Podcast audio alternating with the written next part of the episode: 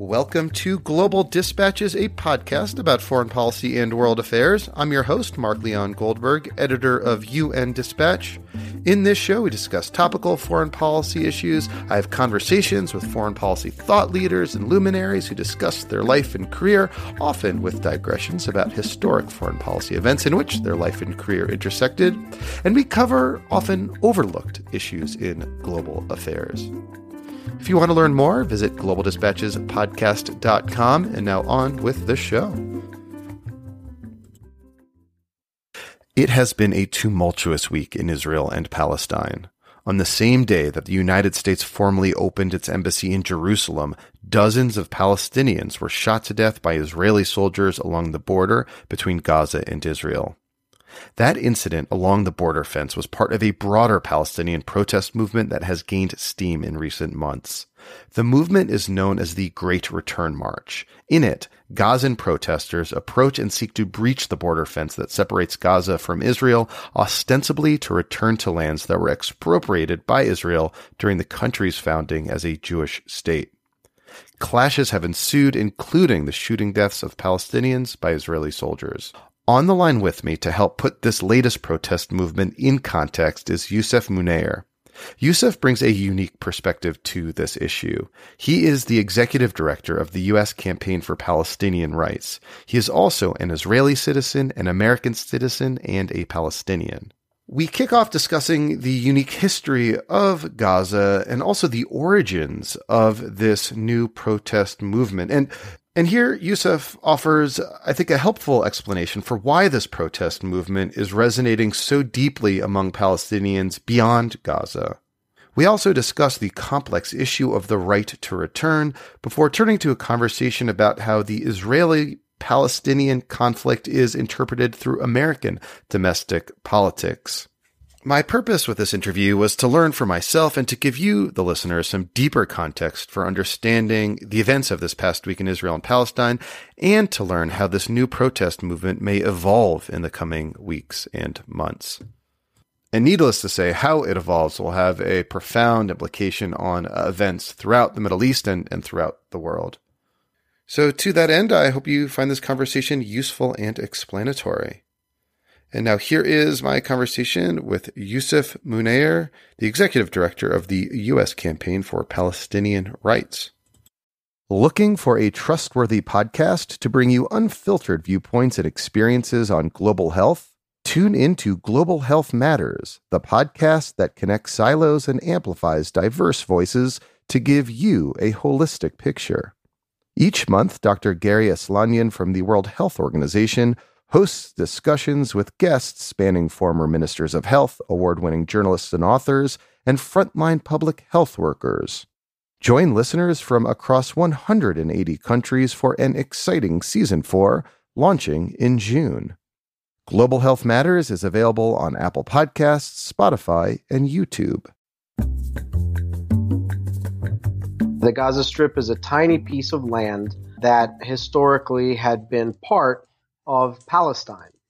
Uh, and you know, even though uh, the city of Gaza itself uh, has been inhabited and civilized for millennia, uh, the vast majority of people who live in Gaza today, in the Gaza Strip, some you know, uh, 2.2 million people, the vast majority of them are not from Gaza itself or from the, the Gaza Strip the vast majority of them are from towns and villages uh, outside of the Gaza Strip in what is today Israel, who were ethnically cleansed uh, in 1948 primarily uh, during the uh, war uh, between uh, Israel and the Palestinian people and the Arab states after May 15th of 1948 uh, after the creation of the state of Israel, of course, and at the end of the armistice agreements between Israel and the Arab states, uh, the refugees from these towns and villages were denied return uh, to the, the places that, that they are from. And so they uh, essentially became a long-standing refugee population living in limbo, first in sort of traditional, you know, tent-dominated refugee camps that became very urban in nature over time uh, as you know their repatriation continued to be denied. Uh, and so what you have today in the Gaza Strip uh, is uh, you know one of the most densely populated places in the world. Um, uh, where you have uh, overcrowding, particularly in the refugee camp areas. Um, and in any situation like that, you're going to have, of course, you know, a strain on resources uh, but what has uh, exacerbated this uh, over time uh, is, of course, the military occupation in 1967, but also a set of uh, policies of siege which began in 2004, 2005, and continue through this day. those policies dictate what gets in and what gets out of Gaza, which Israel continues to control. Um, and they have resulted in a humanitarian situation on the ground, uh, which the United Nations has characterized as, um, you know, uh, not likely to be able to be uh, sustainable for life beyond 2020. Mm-hmm. this was a report that the United Nations have put out several years ago. Of course, now we're at 2018. And, and I should and say, so, just a few weeks ago, I had a, a, representative from UNRWA, the UN humanitarian agency that um, provides humanitarian relief and schooling for much of the occupied territories and, and, and, for Palestinians living in surrounding countries as well. And we talk about that sort of humanitarian crisis in, in a bit uh, more depth. Um, I'm sort of w- hoping to, to, to sort of learn a little bit about the sort of origins of the March to Return protests. I mean, these are the protests in which just this week culminated in the shooting deaths of um, dozens of, of Palestinians by Israeli soldiers at the border fence. Where did this protest movement begin? This this sort of current iteration of this protest movement. Yeah, that's a that's a great question, and actually, there have been some uh, good articles on this written by some of the protest organizers uh, in recent uh, weeks, um, uh, including you know one of the key activists who um, essentially started the idea, and you know what he talks about there uh, is you know kind of uh, just thinking about uh, the uh, decision by the Trump administration uh, to, you know, recognize Jerusalem as Israel's capital and move uh, its uh, its embassy, uh, and you know, thinking about how much you know he, as a Palestinian in Gaza, would love to be able to go to Jerusalem, and he was looking out over the fence and thinking about how know this is this is the land of his fathers and grandfathers and he can't even cross over that fence. And then he thought well maybe there's something we should do to to organize around that. Uh, and so they um, they started this this campaign this organized campaign of a sustained uh, presence at the uh, fence uh, that Israel has placed around the Gaza Strip uh, to uh, protest there and demand uh, their rights. Their rights, of course, uh, to live freely, uh, and also their rights to be able to return to the towns and villages that they were from. They started this campaign on March 30th, which is a very important date for Palestinians, and it's particularly symbolic. Um, in this instance, March 30th is Land Day. Uh, and Land Day uh, is a day that Palestinians commemorate the uh, events uh, in 1976, actually inside Israel, when Palestinian citizens of Israel in the Galilee were protesting land confiscation, uh, and several of the protesters were shot and killed by uh, Israeli forces responding to the protests. And so um, you can you can see that you know the the the symbolism of this is not only about you know the importance of uh, of protest for one's rights, uh, but also brings in a dimension, a Palestinian dimension, which is not limited, of course, to Gaza or the West Bank, but also includes Palestinian citizens of Israel.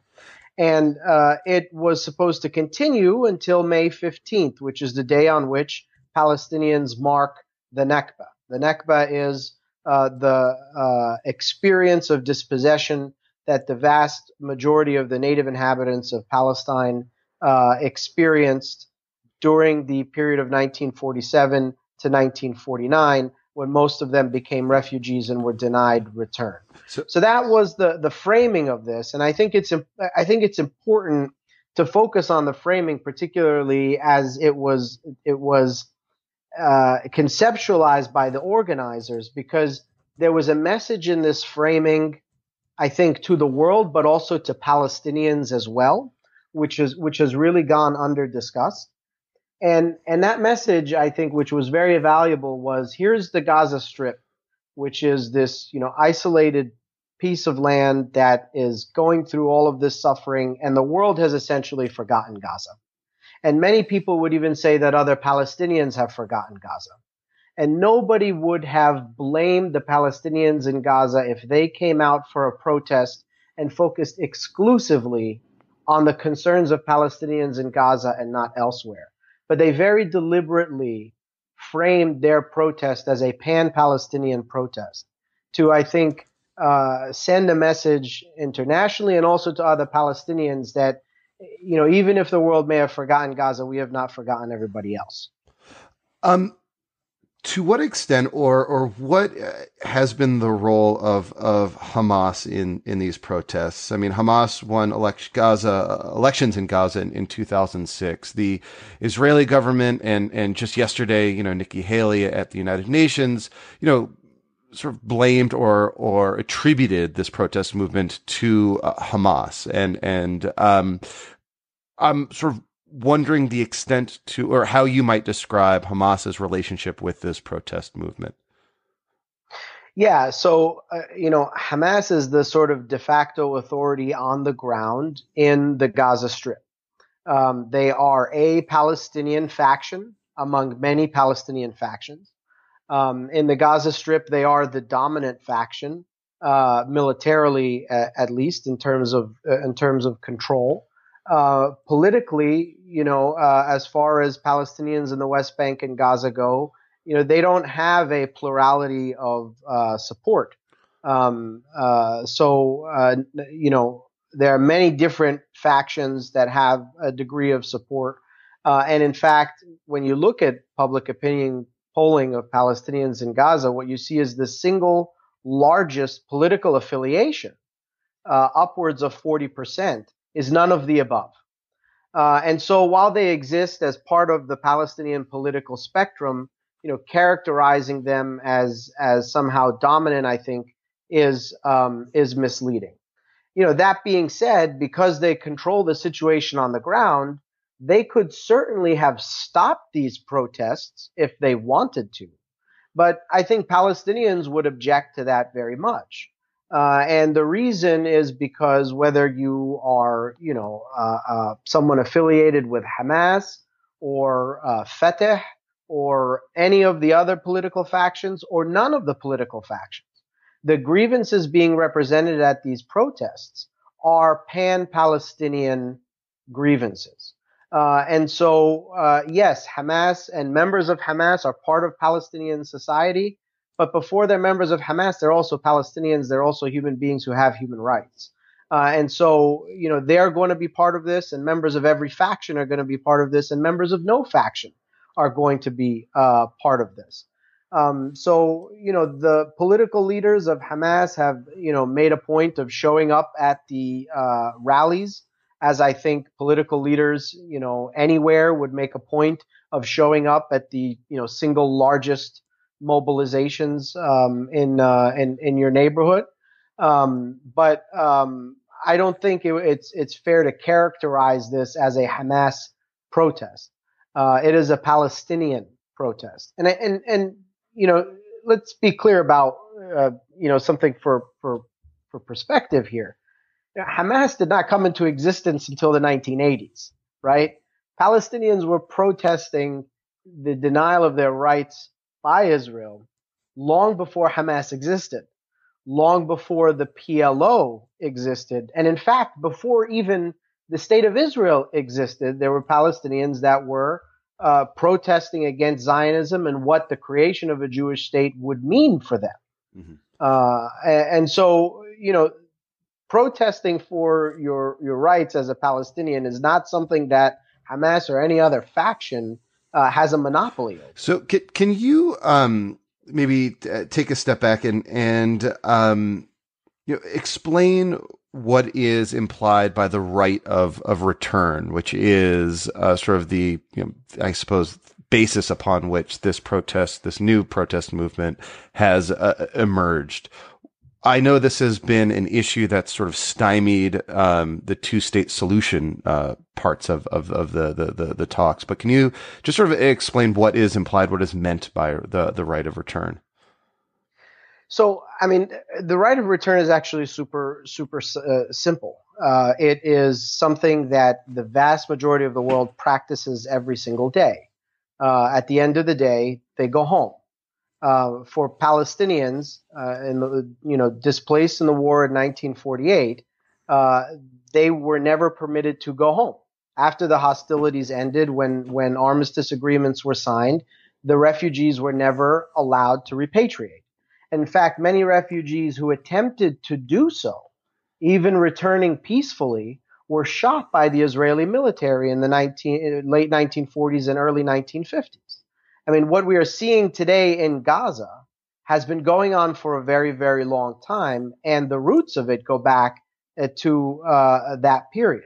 So, so the the the right to and and and this is this this is I think it's it's, very important because the right to return is a human right, and it's very clear in the UN Declaration of Human Rights, uh, where it states rather plainly two things.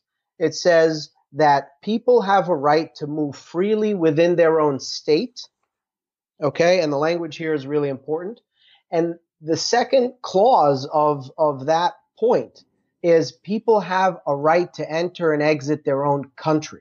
And I think it's so critical here to focus on the language because in the same clause, you see that the, the framers use the word state in the first part to talk about internal movement but use the word country to talk about entering and exiting in the second clause, precisely because it is in times of war when you have massive displacements.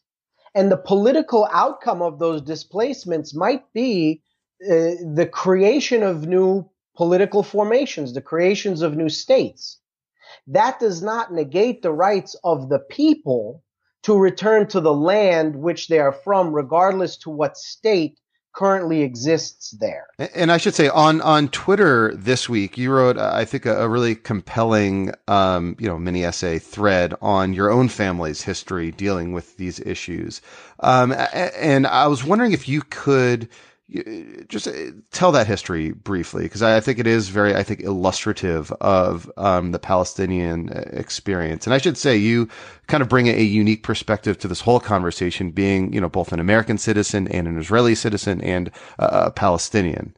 Um, so can you just sort of tell your your sort of family story briefly Sure. Uh, and, you know, for those interested, I, I uh, would encourage them to check out the hashtag uh, on Twitter, my Nakba story. Uh, Nakba spelled N A K B A, my Nakba story.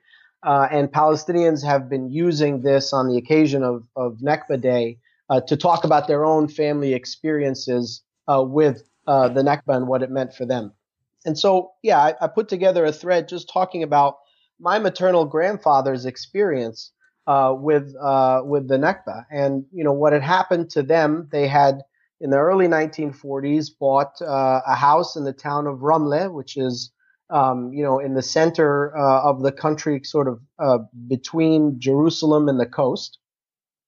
And um, during 1948, the town next door to them uh, was besieged by Israeli forces uh, and the orders had been given uh, by uh, the um, Israeli leadership to drive out the inhabitants of uh, both uh, the towns, both where my grandparents lived and, and the neighboring town. Um, massacres took place uh, in the neighboring town. Um, an artillery shell was fired into a mosque where a number of people were seeking refuge, and a couple hundred people were killed there.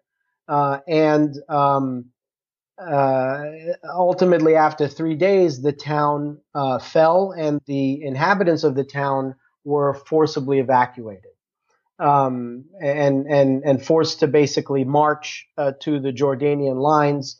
Um, during which time uh, many people uh, perished on on that march. Seeing what took place next door, the people in my grandparents' town, you know, knowing they might face a very similar fate, uh, decided to uh, cooperate with the forced evacuation uh, instead of put up a fight. Uh, and they were supposed to be evacuated from uh, depots at the outskirts of the town. And so they were all rounded up and, and, and brought over there. And when they got there, what they were told at that point was that the Jordanians were no longer taking refugees at this time. And so they got stuck. Um, many of their family members had already left, uh, and they ended up uh, as part of the very small minority that remained inside. They became classed as what's called IDPs, internally displaced persons, which meant that they were still inside the, the, the newly formed state, but not living on the land that belonged to them. And they ended up being resettled into part of the old city in the town, which is very, very old, that became ghettoized by the Israeli uh, military. And so my grandfather lived, you know, down the road from the house that he actually owned uh, in very squalid conditions, uh, while Jewish settlers had taken over his home. Uh, and, uh, you know, he was unable to go back to his own house, even though he lived in the same town and never actually left. And so over the course of 20 years, um, he uh, had, you know, quite persistently nagged the local court, uh, and at one point even dragged the local judge down to uh, the old city to see the very small, you know, place that he was living in with a few different families in the ghetto, and the house that you know Jewish settlers were now living in that actually belonged to him, and asked him how is it how is it fair that this is this is happening.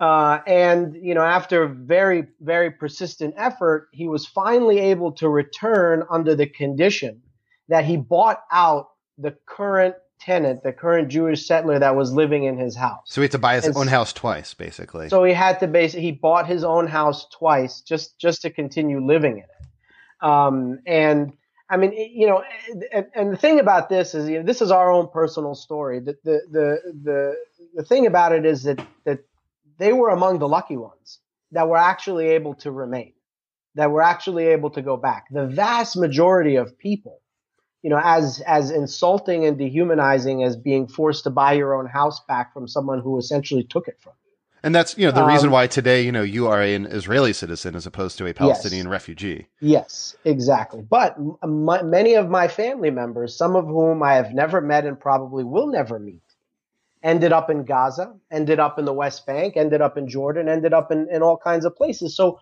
the what my grandparents returned to was not the society that they left. What they returned to was a society where they were uh, immediately minorities and disliked minorities in a state that viewed them as demographic threats. And for the first 20 years of the state, uh, Palestinians who were in Israel, who were citizens of Israel, were uh, ruled under a system of martial law, which many people don't know. Um, and so, uh, you know, while they were fortunate to be able to return to their home, the existence that they continued to live um, was uh, a very dismal one. So I wanted to bring us to the the uh, events of, of this week, specifically the um, embassy uh, opening in in Jerusalem. Um, yes. I watched the the event, and I sort of watched it as an act of domestic political theater meant for American consumption.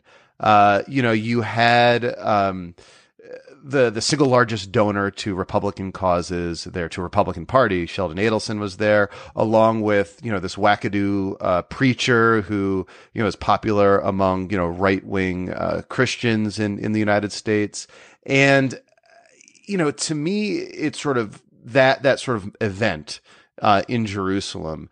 Um, typified something that I've been thinking about for, for a while, and I'm not like alone in thinking that you know the the events that that the the peace process such that it exists or to the extent that it exists at all is a matter of American domestic um, politics that it you know that that this the Arab Israeli conflict and and the Palestinian Israeli conflict cannot be solved absent some major changes in American domestic politics. And uh, I'm wondering uh, one if if you sort of agree with that uh, proposition and two sort of what what do you see sort of shifting in American domestic politics on the Israel Palestine question?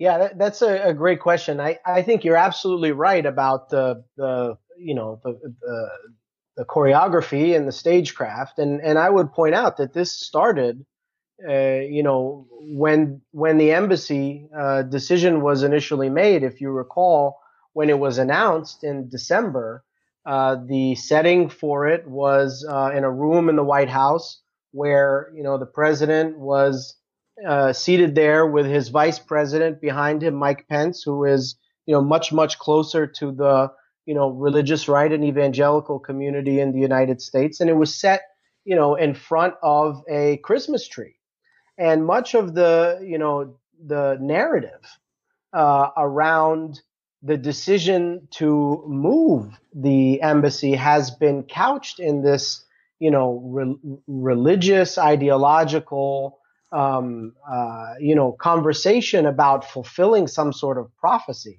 Uh, and you know it's it's it's bonkers you know if you ask me um, but but that's been very much part of the the conversation. It's been intentional.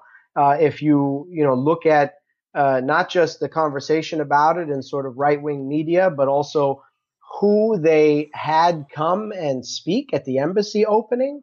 You know the the preachers that delivered the um, uh, you know the uh, addresses and the invocations and so on.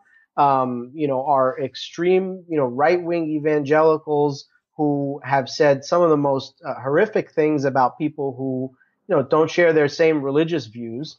Um, uh, you know including Jews by the way who they've you know they've said are all going to hell and and and all of all of these kinds of things. These these are the these are the preachers that were brought you know to to the um, to the celebration with great fanfare. And uh, I think all of it was really choreographed as a message, you know, to the base, the Republican base, the evangelical base, which is uh, of critical importance to the, the president. As bizarre as that sounds for a president like Donald Trump to have the kind of support of a of a religious community like the evangelicals, that's what that's what's really going on here. Um, so yeah, yes, you know, that, well, yeah, yeah. You also you you saw sort of laudatory comments from you know top Democrats who are not right wing Christians, like Chuck Schumer, uh, who and and also like Senator Cardin as as well, and, and Bob Menendez. These are you know top kind of foreign policy uh, Democrats who did not condemn the uh, the move and you know, who, you know, didn't necessarily cheer it on, although Chuck Schumer sort of cheered it on, but the others, they didn't necessarily condemn it.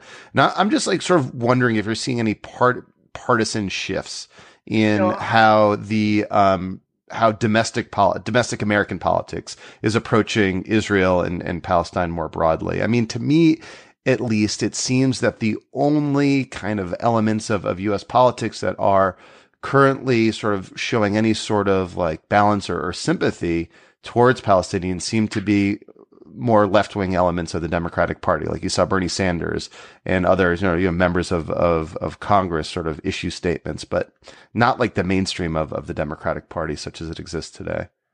Yeah, uh, that, that's a, a, very important question. I'm glad that you bring up Chuck Schumer. Uh, there, there are a few examples like that of Democrats who had sort of been out front in, in, in cheering this on, but, but they are rare. Uh, and, you know, I think a very important sort of indication of the direction that the wind is blowing now took place earlier this year when the president, uh, President Trump, uh, was delivering the State of the Union address um, in February, I believe it was. Uh, and you know, the State of the Union address is is well known uh, for featuring you know rounds of applause that get one side of the chamber to stand up and has the other side seated. Uh, and there's uh, occasionally uh, one or two issues which get everybody to stand up at the same time and and gets bipartisan applause. And historically, the Israel applause lines and support for Israel applause lines has been one of those exceptions that gets everybody to stand up and clap.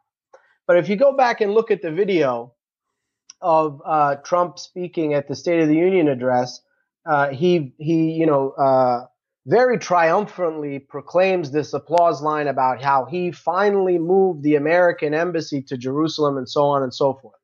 And of course, uh, all of the Republicans in the room stood up. The Democrats were all seated. Most of them were not clapping, except for Chuck Schumer, who was nervously looking around. and I think it's a very, very important indication of you know where where things are going. And there's there's a, a few different reasons uh, for that that i think are are worth discussing. Um, you know things are changing domestically uh, in terms of public opinion here on this issue. Um, and you're, you're seeing that a lot in certain demographics not just political demographics but also particularly among the younger generation uh, which has come of age knowing a different version of the story of Israel than their parents came to know when they came of age. Their parents knew the Israel of 1967 or the story of Israel in 1967 or the story of Israel in 1948, which was based on this idea that Israel is a David facing an Arab Goliath, that Israel is in need of uh, support just to just to survive, and uh, so on and so forth. But this generation has come of age seeing the Israel of Lebanon in 2006 and seeing the Israel of Gaza in 2008 and in 2012 and 2014 and the Israel of, of the Gaza massacre yesterday. And they look at that and they see something that they they don't want they don't want to support. You know, they they they don't feel comfortable with. And you know, so there's this divide that is taking place between people who are looking at the world through a lens of values and people who are looking uh, at the world through a lens of tribal commitment and ideology. And I think that, you know, is a divide that is overlapping in our, uh, uh, uh overlapping our political divide here in the United States more and more today. Mm-hmm. And, you know, you see among Republicans the commitment to Israel today is higher than it's ever been, but lower than it's ever been among Democrats. Uh, and uh, so, so, so that reality on the ground is a big reason for that. Another is because of the politics in Israel itself, the relationship that they've had, the very combative relationship that they had with the Obama administration. And the um, Clinton um, which, administration before that.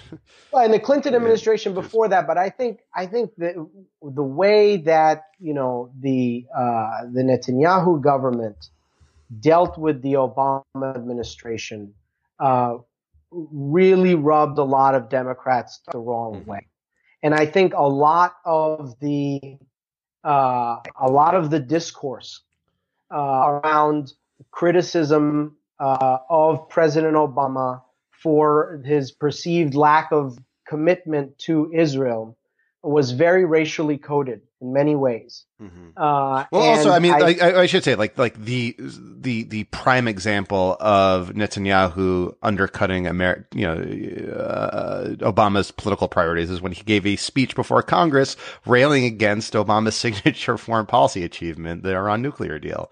Uh, you know, right. there's, you know, th- th- that's just like a very blatant um, example of, of a foreign leader of, of, the Israeli government sort of messing with U.S. And, domestic politics and, and, and, and, it was aligning himself. Cahoots, yeah, exactly. It was done in cahoots with the with with the yes. Republicans, and you know, I don't I, I don't think we can ignore the narrative that undergirded a lot of that, right? Which was this very suggestive, racially coded dog whistles about why does why does Obama want to throw Israel under the bus? Mm-hmm. Why does Israel love the Islamic Republic of Iran? And it and it comes from the same corners that you hear all kinds of other questions about President Obama. Mm-hmm. Is he is he really a Christian or maybe he's a secret Muslim? You know, I mean, the, these are the kind of narratives that kind of came together in the conspiratorial cesspool that was the right wing during the uh, you know uh, Obama uh, uh administration that um, you know really framed a lot of the you know sort of pro-Israel, anti-Obama discourse. Uh, and I think for a lot of people who looked at President Obama, and, and, and you know, there's no shortage of, of, of criticism that one can have of President Obama, especially for his Israel policy and other things. But for many people who looked at him as a harbinger of change, particularly change in terms of the direction that the United States was going when it comes to minorities and when it comes to racial equality and, and so on. Those kinds of attacks on President Obama, that kind of discourse rubbed people who wanted to see that kind of change the wrong way. Uh, and I think it, it created an alienation. Uh, it furthered an alienation uh, with uh, with Israel because of that. So, like, how do you see the next several months of of what's happening with these, you know, right to return protests evolving? Uh, I I don't think they're going away anytime soon. Um, you know, I I think uh, there's a chance that they're going to continue beyond this uh, period. Uh, I think also the the uh, organizers um, and, and, others have seen that they are um, they're effective. Uh, you know, the, the, protests are by nature provocation. Uh, they are, you know, supposed to force people and provoke people into asking moral questions about what is going on. Uh, and in in the many historic instances of protests that we are very familiar with here in the United States, whether it's the civil rights protests or the anti-war protests, the, you know the the, the you know um, march in Alabama or or, or the the protests against the, the Cambodia bombing in Kent State, the answers to those moral questions became a lot more clear after people saw the response to the protest and the way that they were handled. And I think that um, Palestinians are becoming more keenly aware of that than ever before. And I think that's an important thing. Um, uh, and I think they realize that, you know, they, they have a, they have a, a, a disadvantage that they have to overcome as, as Palestinians because many people in the West and particularly um, don't fully accept the humanity of Palestinians. There's been a lot of systematic dehumanization that has gone on for decades. And so, uh, you know, Palestinians really have to go the extra mile to show the extent to which the policies that the state of Israel is imposing uh, are uh, unjustified. Uh, and sometimes that means protesting, uh, even if you know that your life is on the line. Um, and I, you know, I, I, I, think it is very likely that we are going to see more uh, of these tactics in the future in Gaza and elsewhere. Uh, all right. Well, Yousef, thank you uh, so much for your time. This was very helpful. Sure thing. Thank you. All right. Thank you all for listening. Thank you to Yousef. And uh, again, as I mentioned at the outset, I, I thought this was a, useful conversation for understanding some of the broader context uh, around events that will have a profound impact on global affairs over the next weeks or, or months. Whether you agree or not with uh, Yousef's perspective on, on these questions, it is nonetheless, I think, vital to understand that perspective in order for you to have a better sense of how world events may, may shake out over the next few weeks and months. All right, see you next time. Bye.